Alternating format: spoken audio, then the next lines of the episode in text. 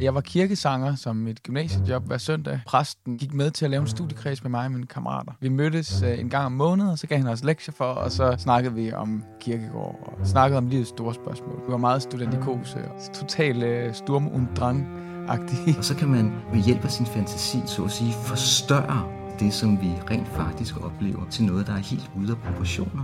Til sidst, der, når jeg skulle bede min aftenbøn, så lå jeg og sagde den så hurtigt, jeg kunne. Jeg gjorde det samme, og stadig, det var himmel.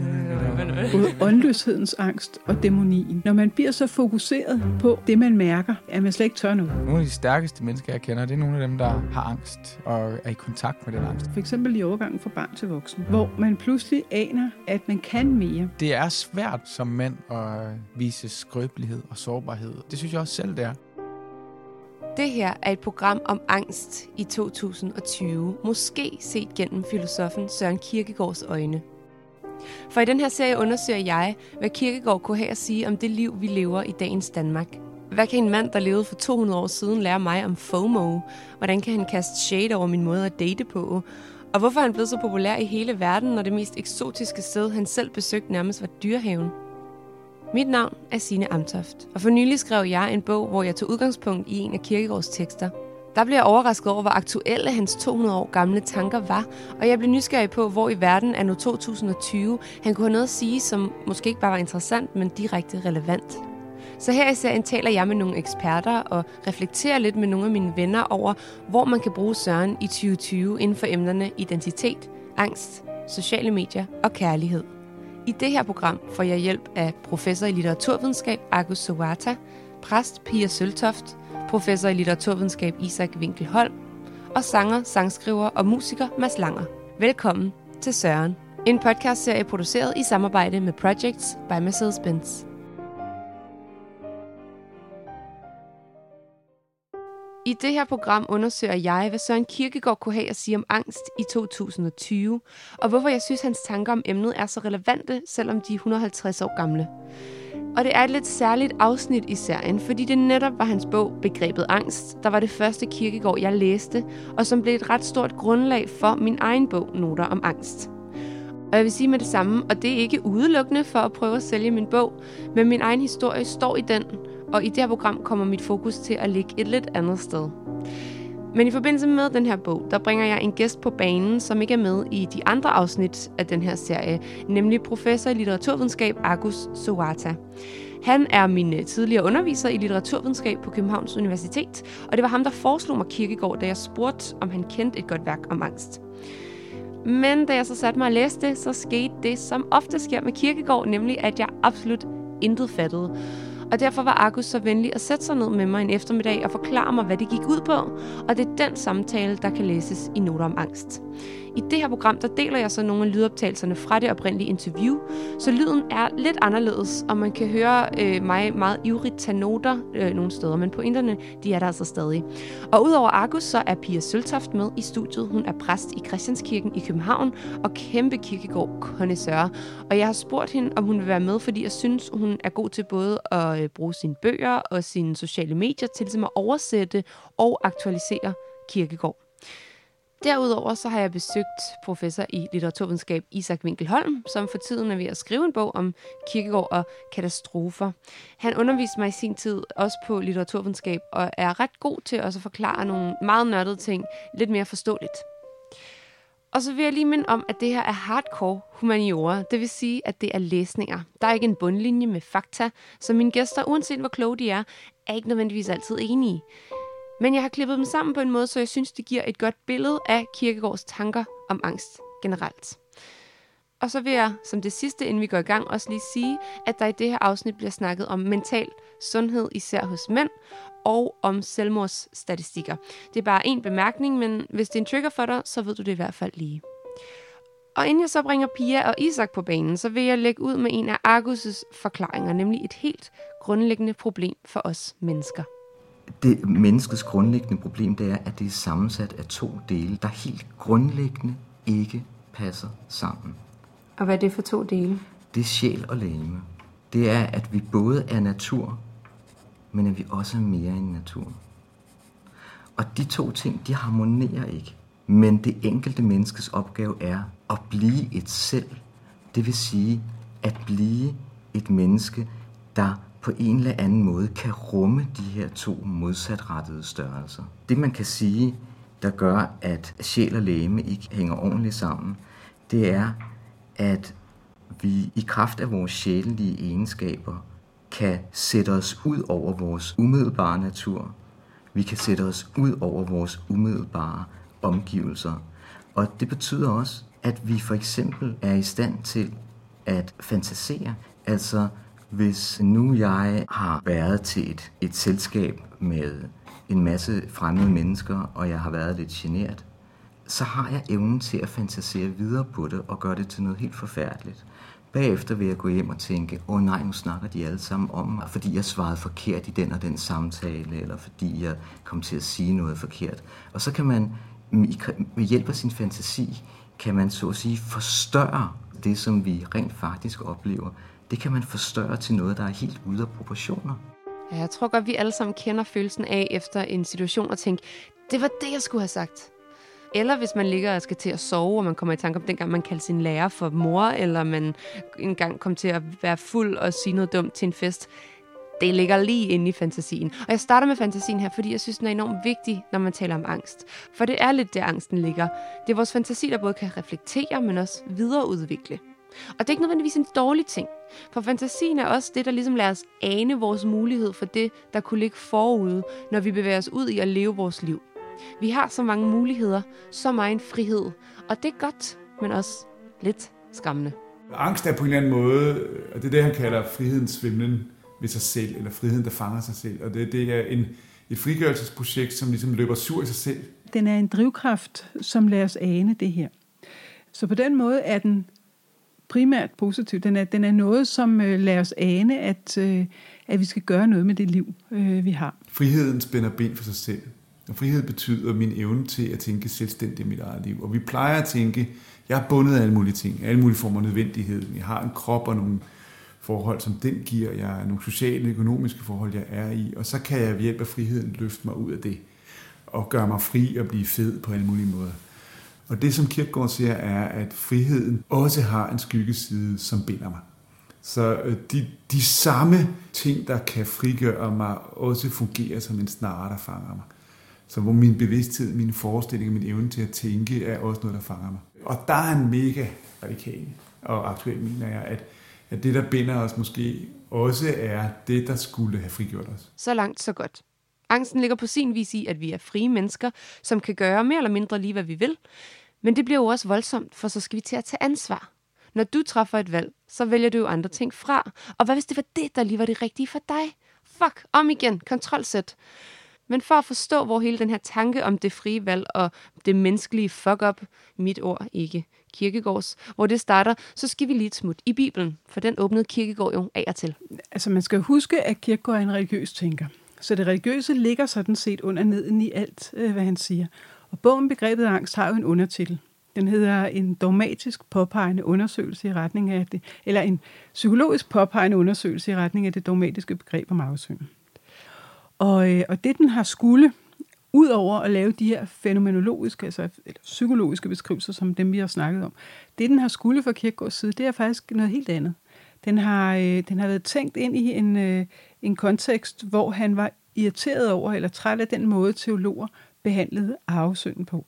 Altså som om arvesynd var noget, man arvede øh, på samme måde som øh, farveblindhed eller andre ting, der er genetisk bestemt. Der simpelthen var et gen for arvesynden, som, øh, som hele tiden blev nedarvet. Det vil han ikke være med til. Han siger om Adam, at det, som Adam og jo også Eva faktisk gik igennem, det er noget, som et hvert menneske skal gå igennem.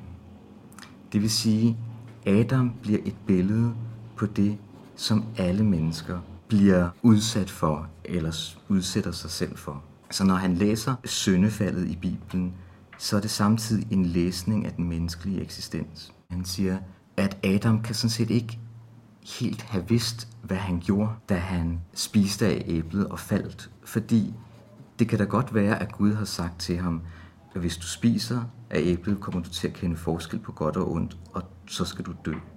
Men han ved jo ikke, hvad døden er. Han ved ikke, hvad godt og ondt er. Han ved bare, at der er noget, han kan. Altså det vil sige, der er et eller andet, jeg kan som jeg ikke ved, hvad er. Og derfor siger Kirkegaard, at angsten er en angst for et intet. Fordi man ængstes for noget, man, man ikke rigtig ved, hvad er. Og det overfører han så egentlig til den menneskelige eksistens, hvor, han, hvor han siger, et hvert barn oplever denne her angst. Altså hvis nu, at øh, jeg er øh, en lille dreng, og min mor siger til mig, prøv jeg her, nu, nu går jeg lige et øjeblik. Men mens jeg er væk, så må du ikke røre ved strygejernet, for det er varmt. Og så brænder du dig. Mm. Og jeg, jeg ved ikke, hvad det vil sige at brænde mig. Det har jeg aldrig prøvet før. Men du ved, at du faktisk har et valg. Men jeg ved pludselig, at der er et eller andet, jeg kan gøre, som jeg ikke må. Ja. Jeg ved ikke, hvad det er. Men pludselig bliver jeg jo bevidst om, at, at jeg faktisk kan gøre noget, og det jeg gør, gør en forskel. Hvor jeg tidligere bare har gjort ting. Uden at tænke over det, så sætter jeg bare nogle Lego-klodser sammen, og så gør jeg noget. Ja. Ligesom man, når man drømmer, så gør man jo også noget, uden at man sådan egentlig selv ved præcis, hvorfor måske man gør det. Ja. Sådan er det jo også som barn. Og lige pludselig så finder man ud af, hov, jeg kan også lade være med at gøre det. Jeg kan også gøre det, og jeg kan gøre noget, som jeg ikke helt kan overskue konsekvenserne af.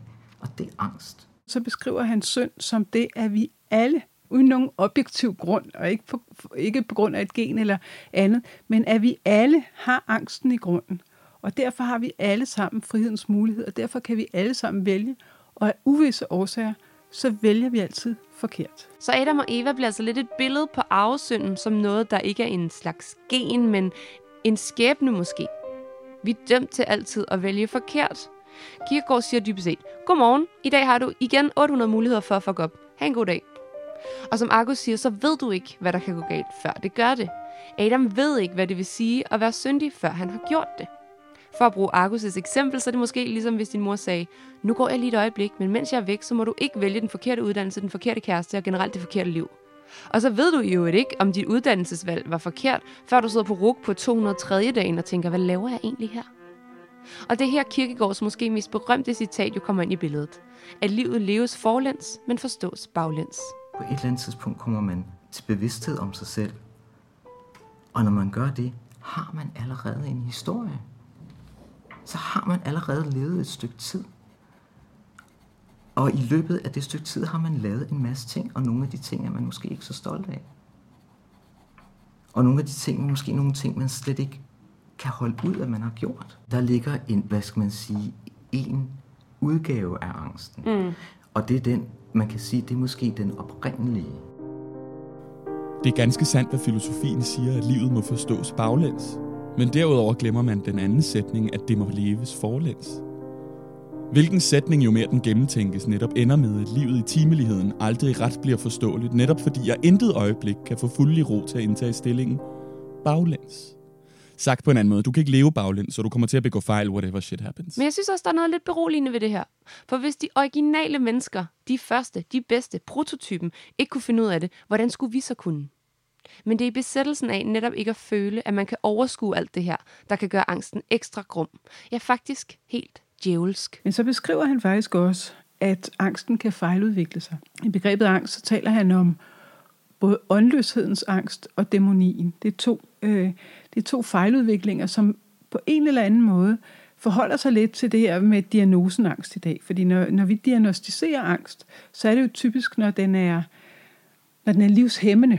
Altså en, der kan, en, en person kan være så angst, at han eller hun ikke tør forlade deres øh, rum. Og det er selvfølgelig ikke godt eller positivt på nogen måde.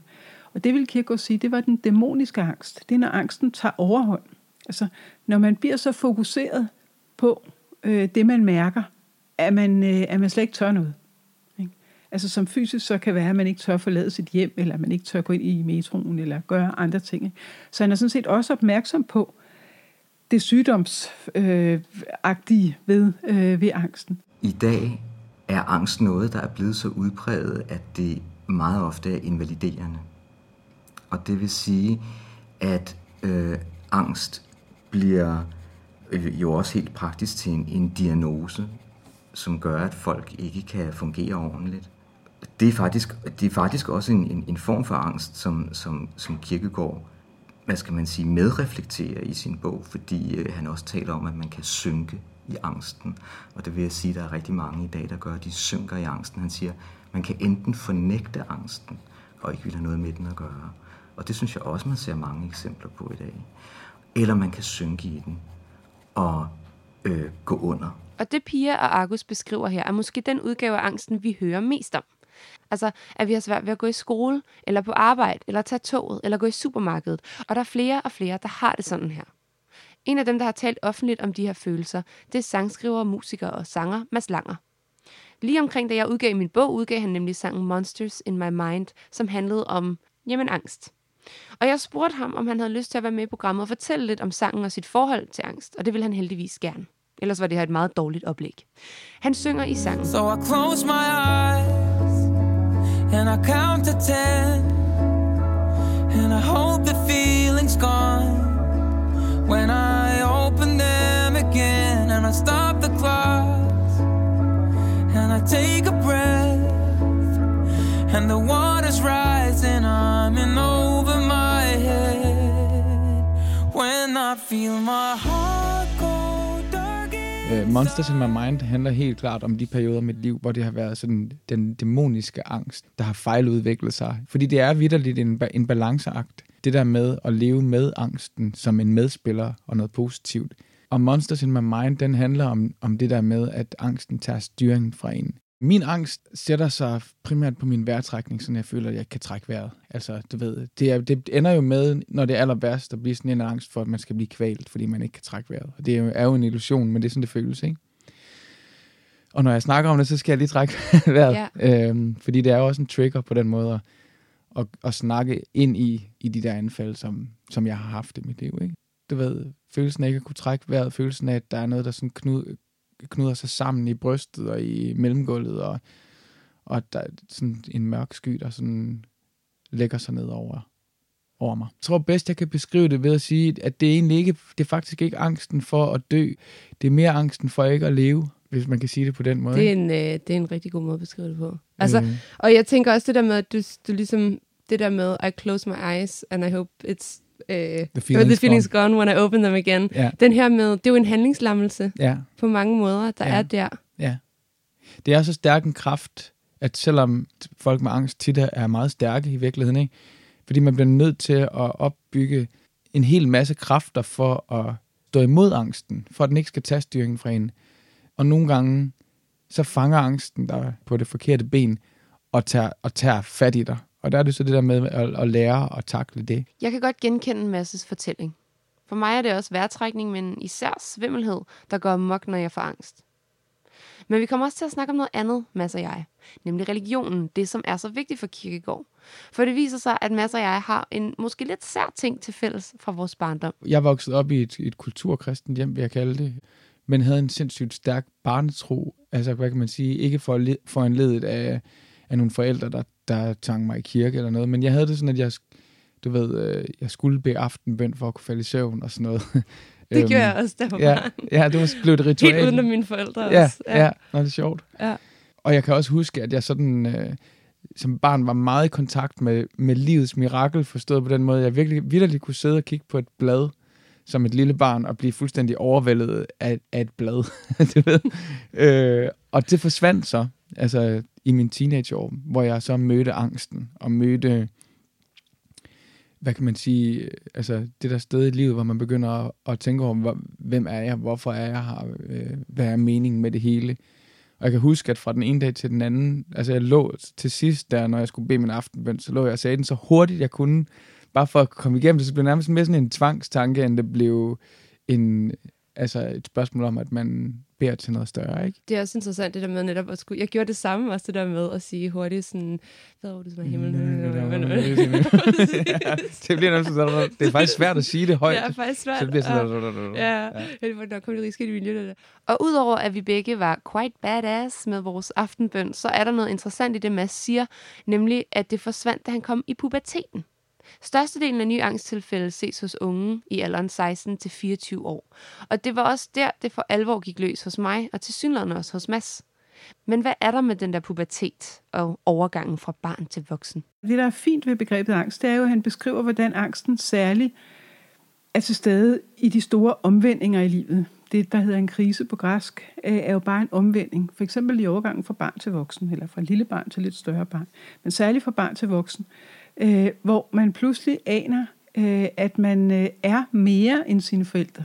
Man er mere end sine venner eller sine klassekammerater. Man kan mere.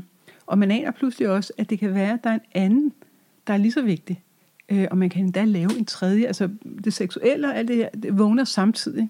Altså så lige den overgang, når man er ja, hvad ved jeg, mellem, mellem 13 og, og 18 eller et eller andet, der er det der, det sner. Ikke? Det, det er der, at angsten virkelig sætter sig igennem. Øhm, og, øh, og, øh, og det vigtige er jo så at kunne lytte til den som noget, der vil en noget, frem for at sige, den skal dæmpes med det samme. Og det er jo ikke kun angsten, der begynder at vise sig i puberteten. Det, der viser sig, er også vores køn. Vi bliver enormt bevidste om jamen altså, vores kønsdel og hvad de kan udrette. Og på det punkt, altså køn, ved jeg, at Mads har noget at sige. Og han er ikke alene. Ved udgivelsen af min bog fik jeg beskeder fra en hel del mænd, der ikke havde nogen at tale med om deres angst. Statistikken siger, at det hovedsageligt opstår hos unge kvinder, men min personlige tro er, at det også handler om, hvem der tør og på en måde i vores samfund må sige tingene højt. Det er svært som mand at vise skrøbelighed og sårbarhed. Det synes jeg også selv, det er. Altså, det er også en overvindelse for mig at gøre det. Jeg får en masse ud af at gøre det, når jeg så gør det, men det er ikke noget, der bare sådan ligger naturligt til mig. Og også i forhold til, når jeg sådan med de kvindelige bekendtskaber, jeg har rundt omkring i, i mit liv. Ikke, ikke seksuelle. eller, med din dame i hver havn. Ja, nej, ikke på den måde. Men når jeg sådan, du ved, er i rum med kvinder, så, så oplever jeg, at det er en meget naturlig ting for kvinder øhm, at gå direkte til stålet og tale om følelser og sex og alle mulige ting. Så jeg tror, det er sådan en generel ting, hvor man måske skal gøre en ekstra indsats for at i tale sætte skrøbelighed og og at det er okay, at man som mand ikke altid har styr på det, eller at man kan opleve dæmonerne, hvis vi skal blive Pias øh, terminologi. Ikke? Ja. Altså, fordi jeg synes egentlig, det er meget fint øh, beskrevet.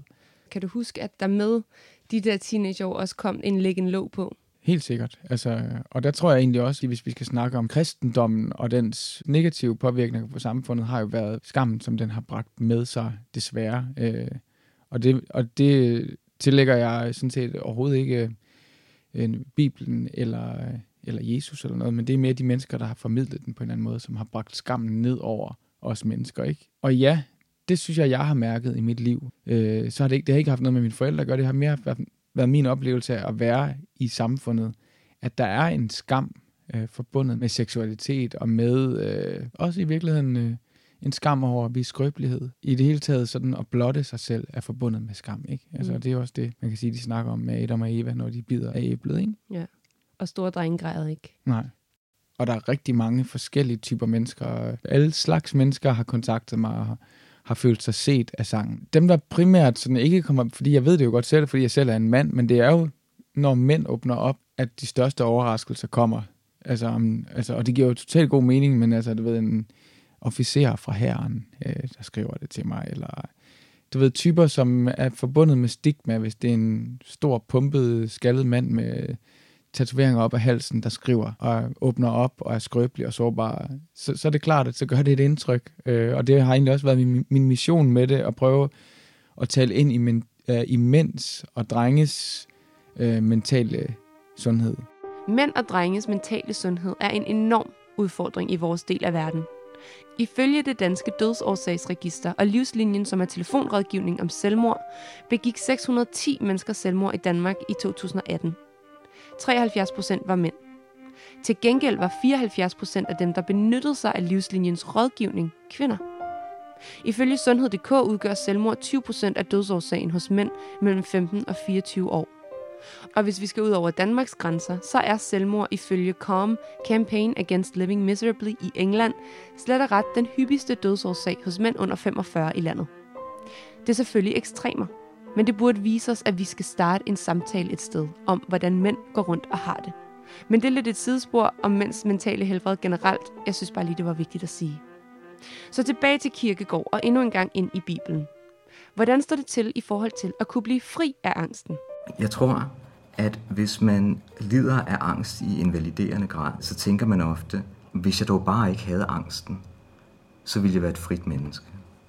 Så ville jeg endelig kunne blive mig selv, fordi jeg er ikke mig selv, når jeg bliver overtaget af den her fremmede magt.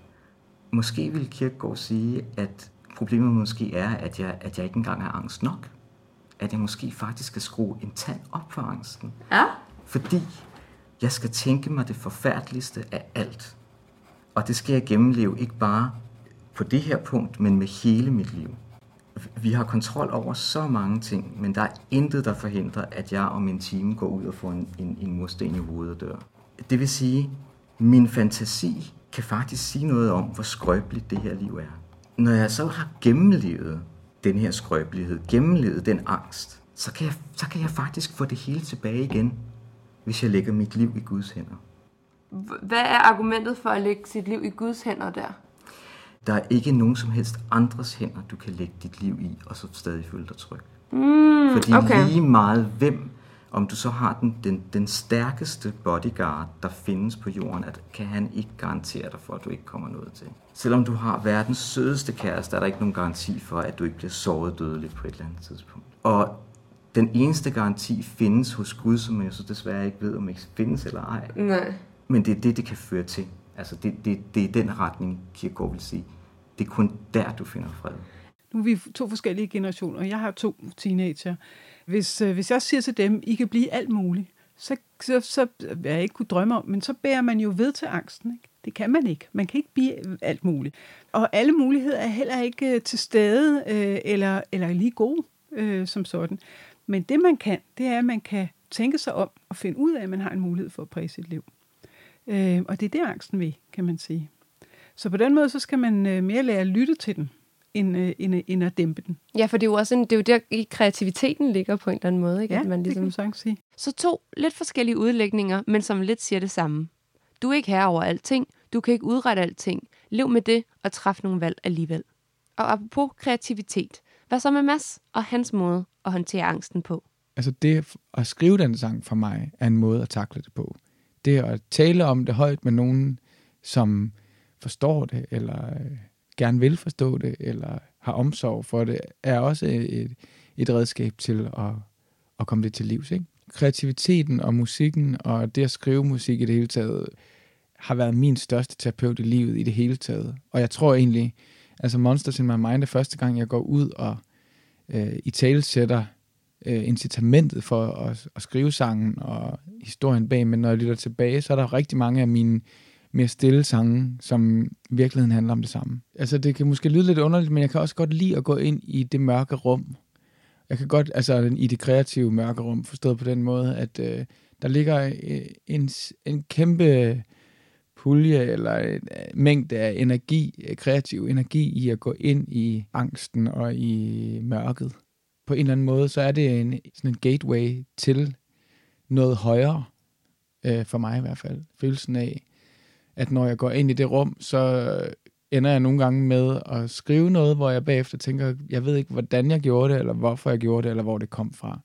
Og så kan man putte forskellige tolkninger og ord på, hvad det er. Kirkegaard vil nok kalde det forbindelsen til noget guddommeligt på en eller anden måde. Ikke? Mm. Øh, fordi Kirkegaard jo har troen og religionen som en del af hans take på livet og på hans filosofi. Ikke?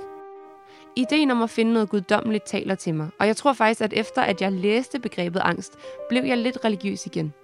Altså aftenbønnen er ikke vendt tilbage, men en tillid til eksistensen af en eller anden højere magt, universet, whatever, ikke nødvendigvis som den her nådige redning, men som en reminder om, at ægte kontrol bare ikke er en ting i det her liv. Så jeg siger ikke, at du skal til at snakke med Gud hver dag. Men vi kan finde ting at gå op i, som giver os en følelse af, at der er noget større. Om det er at skrive musik, dyrke sport, se sport, analysere romaner, det er lige meget. Men noget, der får os til at forholde os til det, Argus sagde helt i starten. At blive et selv, hvor de mærkelige størrelser, krop og fantasi får lov at leve sammen. Og så vil jeg lade Mads og en anden kreativ sjæl få de sidste ord. I forbindelse med, at jeg skulle have ind, så har jeg bare lige skrevet et af mine yndlingsdigte ned Ja. af Inger Christensen, som skriver om angsten. Og jeg tror, jeg tror hun er kirkegård inspireret, uden jeg ved det. Jeg er jo ikke Nej, det litteraturekspert, men hun skriver, det begynder i angsten. I angsten som en hvile. Angsten for at være alene. Angsten for at være sammen.